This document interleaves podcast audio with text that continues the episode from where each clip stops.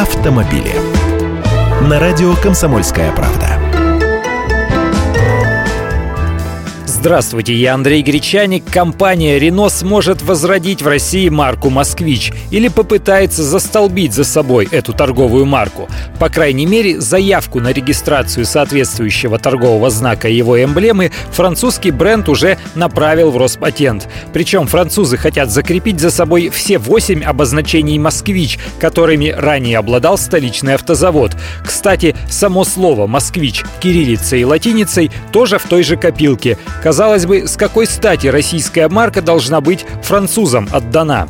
Дело тут в том, что автозавод имени Ленинского комсомола АЗЛК, остановивший производство в 2001 году и обанкроченный в 2006, перешел к Рено. Это он теперь называется Автофрамос. На нем ведется сборка моделей Рено так что они считают себя преемниками. Москвичи делали еще и на Ижевском предприятии, но тот завод ныне принадлежит АвтоВАЗу. На нем собирают Ниссаны и Лады, включая новейшую Весту. То есть, строго говоря, и это предприятие в общей копилке Рено Nissan АвтоВАЗ. Будет или нет использовать марку «Москвич» компания Рено, они пока не сообщают, но не исключено, что она может пригодиться для производства самых бюджетных моделей или обозначения некоторых комплектаций.